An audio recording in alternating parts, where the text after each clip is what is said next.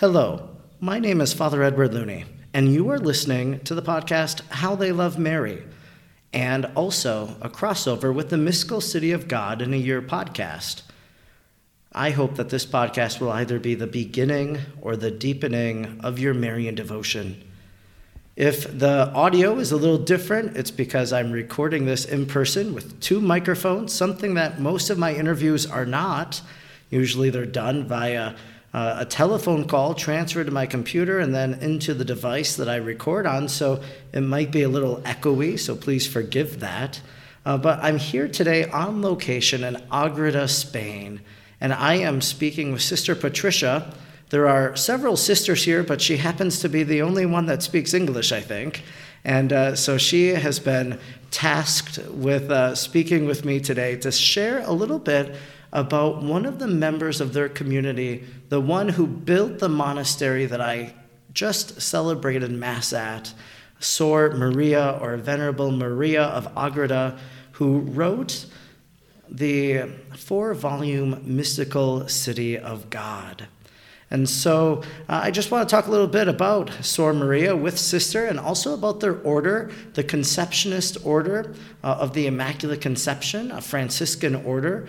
And so, Sister Patricia, thanks for this conversation today. Hi.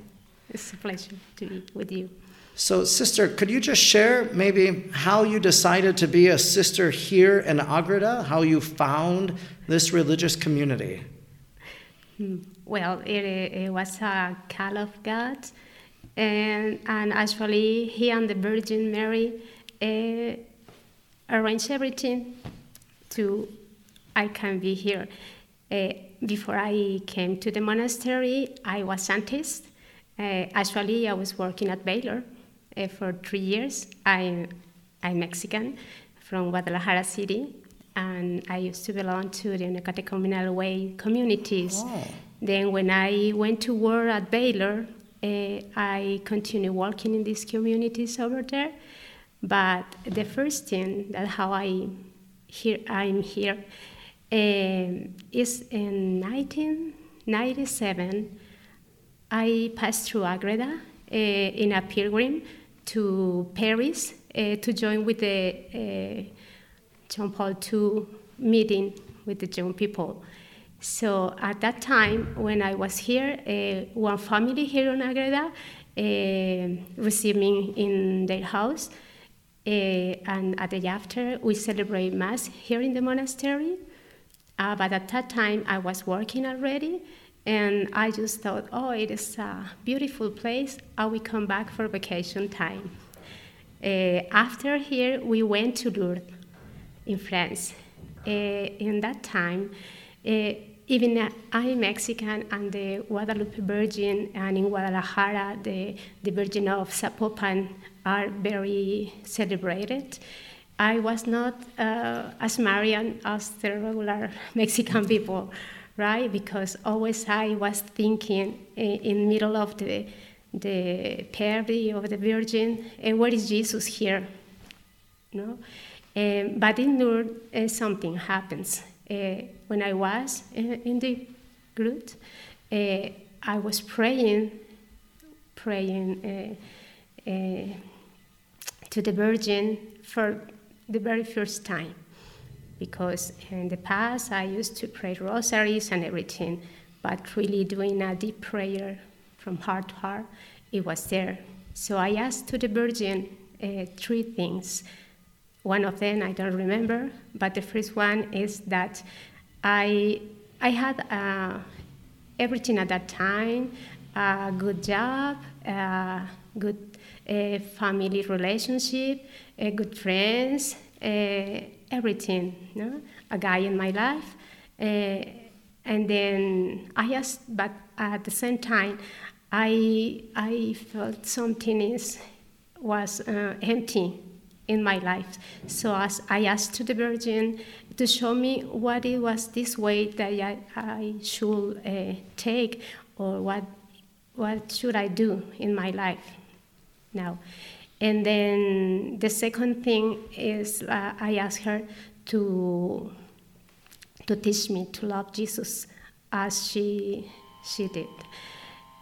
And after some years, after like 7 years after, I went to work to Houston, and the catechist over there asked me if I wanted to do an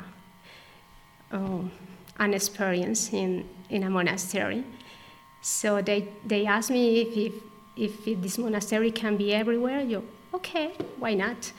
But in that time, it was not in my mind to be a nun. So, but I just came here. She only gave me the phone number. I just called to the monastery. They told me, the sisters, okay, we are in Agreda.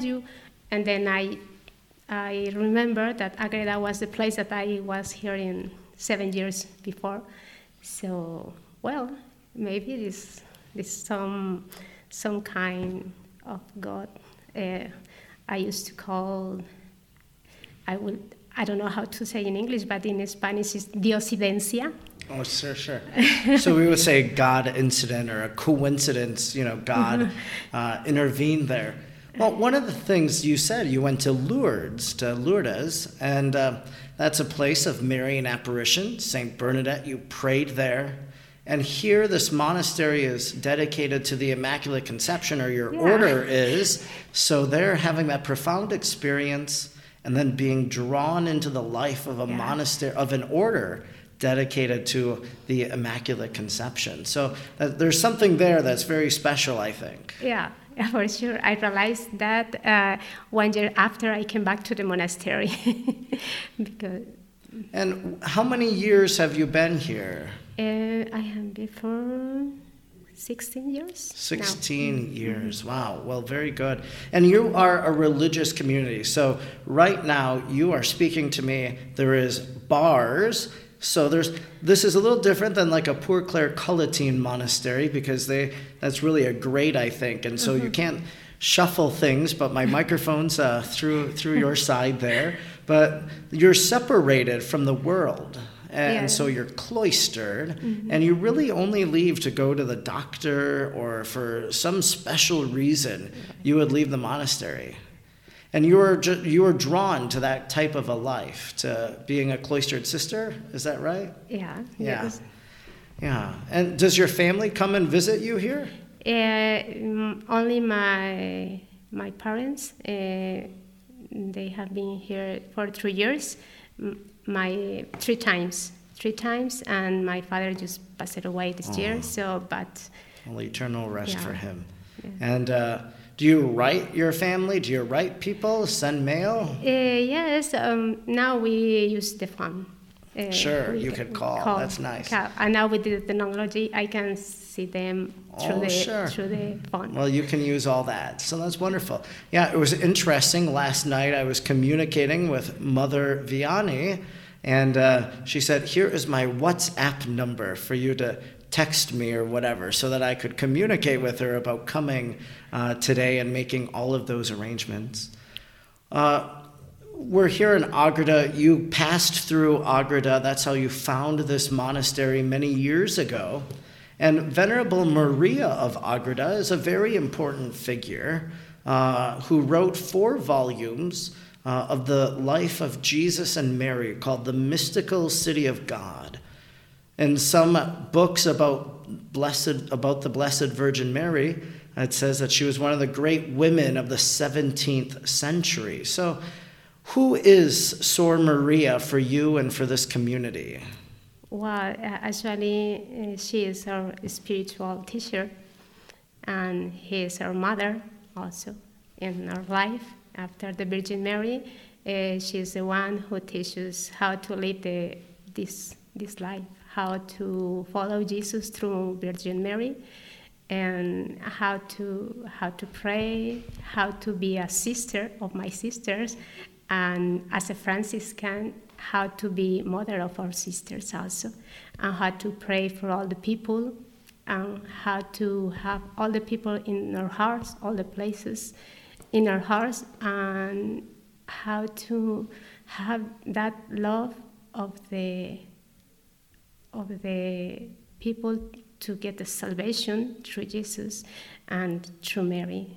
One of the interesting things I found about the life of Sor Maria was that her family all entered religious life. So here she was, this young girl growing up in maybe Soria, Spain or whatever, and she and her parents then, they say at some point, I want to go be a religious. So her father goes off and becomes a religious, and then they found a monastery in their home, is that right, in La Casa? Yes. Actually, the one who had the inspiration to make the monastery, it was her mother. Her mother, close to here, there was a Franciscan monastery of friars, and her confessor was Franciscan. And all the family were very close to the Franciscan. Her two brothers were Franciscan already before they founded the monastery. And when the mother got the inspiration, she told to the father, and they were agreed to build this the monastery. And they went to the Franciscans to arrange everything. And her mother, her sister, and Sister Maria founded the first community with 3 nuns coming from Burgos. They were to get them in the Immaculate Conception order. Is the original name of our order. But we are well known as a Franciscan Conceptionist. And your order was founded by Blessed Beatrice. And I've seen it written Beatriz. I even saw a statue of her in Fatima, in which she had this star on her head, but she was the founder. So what year was your community founded? Our community was founded in 1619, our community. Okay, sure. And our order was founded in the first community in 1492. Okay. And accepted as our order in 1511. And then Sor Maria was elected the abbess of the monastery at a very young age, at the age of 25. And then she went on to have kind of this inspired life in which she wrote these 4 volumes of the Mystical City of God.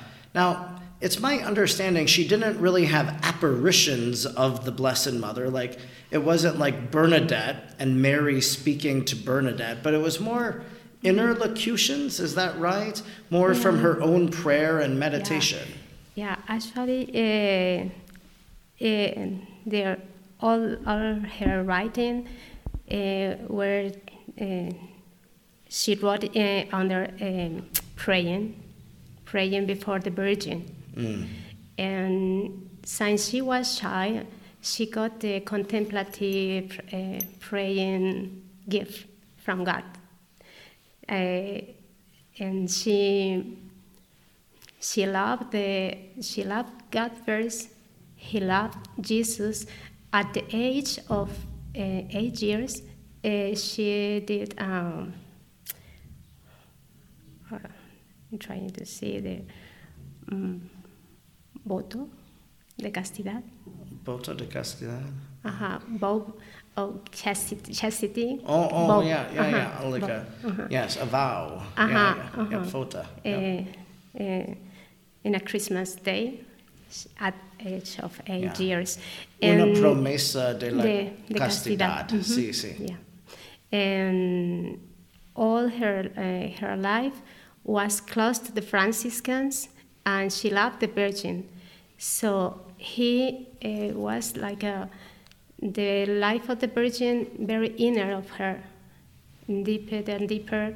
And she, maybe one of the things that she felt the love of God, and she was thinking, if God does this with me, what did with the Virgin?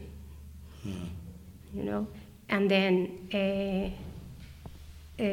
that love to her, to all the mystical inspiration because it was an inspiration through the Virgin, and also it was a gift of God, because in the Mystical City of God you can read how she, the Virgin, gave her the order to write her life. But actually this life, it was written not for everything, but that time it was for her nuns, for the community, for her sisters, because she was trying to teach how to live the life following Jesus through the Virgin, right? That was the origin of this book. Yes. And after the time, this book became the main book who was read in all the monasteries of all kind of orders. During the time that it was not allowed to read the Bible, this book was written in, or I don't remember how to say, alimentar the spiritual life. Yeah. It was the main book for the spiritual life of the monasteries, not only the Franciscan ones, the all kind of monasteries. And the Virgin Mary, so we have here the sculpture in what she was praying before. We call the Virgin of the History, because you will be able to see this. Yeah, well, beautiful. And the Mystical City of God is written in 4 volumes. I'm currently reading it. I'm 1.5 volumes through it and leading, 500, 1,000 people in this devotion of reading it and reflecting on it day after day. And in your monastery, sometimes, like when I visit a Benedictine monastery, for example, when they have lunch, they might read from a spiritual book, or they might read from their rule of life. Do the nuns here read the Mystical City of God on a daily basis? During the main dinner, or Constitution, or own life books, and also the Mystical City of God. Well, beautiful. And so you've read it in its entirety, I take it.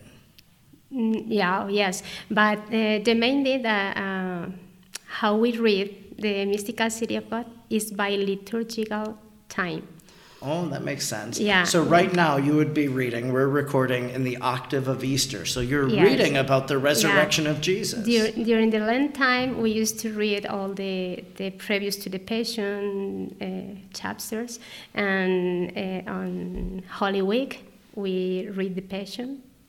Actually, if you saw the Passion of the Passion of the Christ by Mel Gibson, yes, and he took the Mystical City of God as the book to do the and I know that he was also influenced by Venerable Anne Catherine Emmerich. So both of them, I didn't realize that the Mystical City of God had a role to play in the Mel Gibson film. So that's great. Sor Maria is said to have bilocated to the United States, that there were these Humano Indians in San Angelo, Texas. And I've actually been to San Angelo. I participated in a conference in honor of Sor Maria. They unveiled a beautiful statue along the waterway there. Maybe it's not a waterway, but in a nice park. They unveiled this statue, and she also bilocated, supposedly, to New Mexico, and teaching the native people. And my understanding is the missionaries came, and they were going to instruct the native people, the Indians, and they already knew the faith. And they said, well, how do you know about the faith? And they said, well, the lady in blue taught us. And so I'm just wondering, what does your monastery make of these bilocations? Do you think they're true? Did she really bilocate? Yeah, that is true. So in her autobiography, she wrote these things, and I think that is the only person who wrote about her bilocations. Yeah. She wrote about it in her, so there's another work, her own life story. She wrote about these. Uh-huh. So she testifies to them, and then we have the story. Okay. Mm-hmm. That's great. Yeah, I haven't read her autobiography, so I was just curious about that. So, well, that's a miraculous thing to think about. That. Yeah, but it was a gift of God, because he was very worried when she was child. She saw a play about the American, the discovery of American. So the first thing that she thought, it was, who will teach them about Jesus? Mm-hmm. And it was in her heart all her life. One time she wrote that after get the communion, God asked her to evangelize that place. And with all of these insights that she gained as she wrote The Mystical City of God, she was able to share it with them in the story of our salvation, the story of Jesus and how he becomes incarnate of the Virgin Mary. And maybe just lastly, she's called Venerable Maria of Agreda. And so that means that she has a cause open for sainthood. Now, she lived back in the 1600s, so somebody would expect her to be a saint already. And there was controversy over her life, in a sense. Some of the inquisitors questioned her, and they kind of didn't like the Mystical City of God, and so they tried to squash it or whatever. But that was rescinded, and it's read widely now, as you mentioned. And so do you think this cause for canonization, to call her Saint Maria of Agreda, do you think it'll ever happen? Yeah. I think that, yes, but the time is of God. Sure. Everything has its hour, as Jesus said, right? Yeah.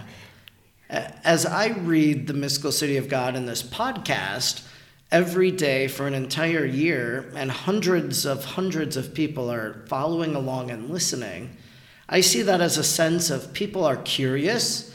They're growing in their devotion. Every day we say a prayer thanking God for the life of Maria of Agreda. So there is devotion. And if you go to San Angelo, Texas, that statue of Sor Maria says the people love her. And so I hope so too, that one day she'll be a saint. Yes, but one of the amazing things is that she continues evangelization, because through her book, and actually here we used to edit her book, The Mystical City of God, mm-hmm. and actually now it's running away, so we have to print it again. So it was required, but all over the world. There are many people, groups, pilgrims coming from all over the world, people calling us from all over the world. Pilgrims coming, and also many praying groups who take the Mystical City of God, as their book for praying, and many. I think that she continues now. We have the testimony of many people who were not Catholics that became Catholics recently, reading this book. Oh, wow. I think that she continues. Yeah. She continues her life of teaching that she began with the Humano people, with the sisters here in Agreda, and now for all of us as we read those pages of The Mystical City of God. She's buried. Her tomb is in the church here in Agreda. Is she incorrupt? Yes. Okay, so her incorrupt body is there. Her incorrupt body is there.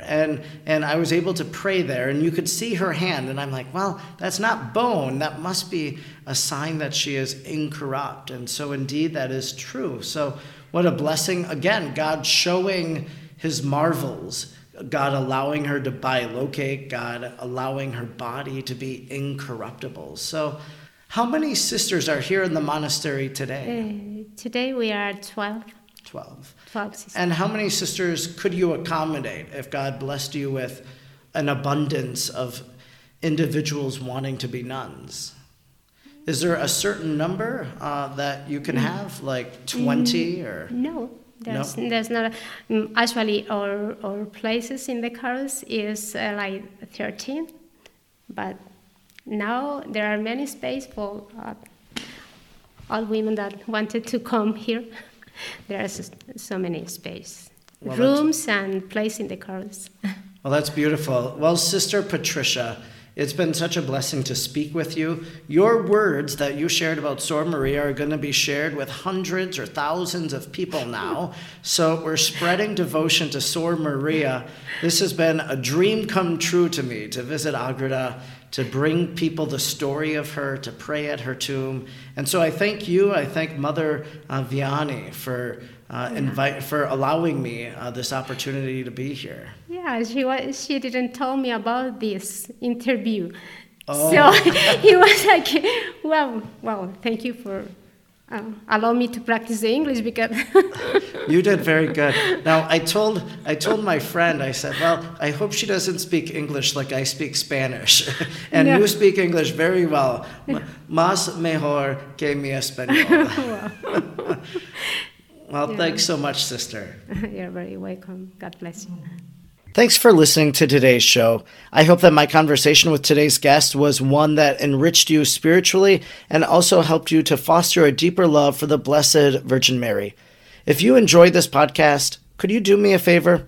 Go over to Apple Podcasts and rate and review the podcast so that others might find it as a recommended podcast from other Catholic podcasts that they might listen to. And if you don't mind, share about the show on social media so that your friends and family might come to find it and be enriched by our conversations as well. And if you don't mind, you can follow me on social media at Fr. Edward Looney on Facebook, Twitter, or Instagram.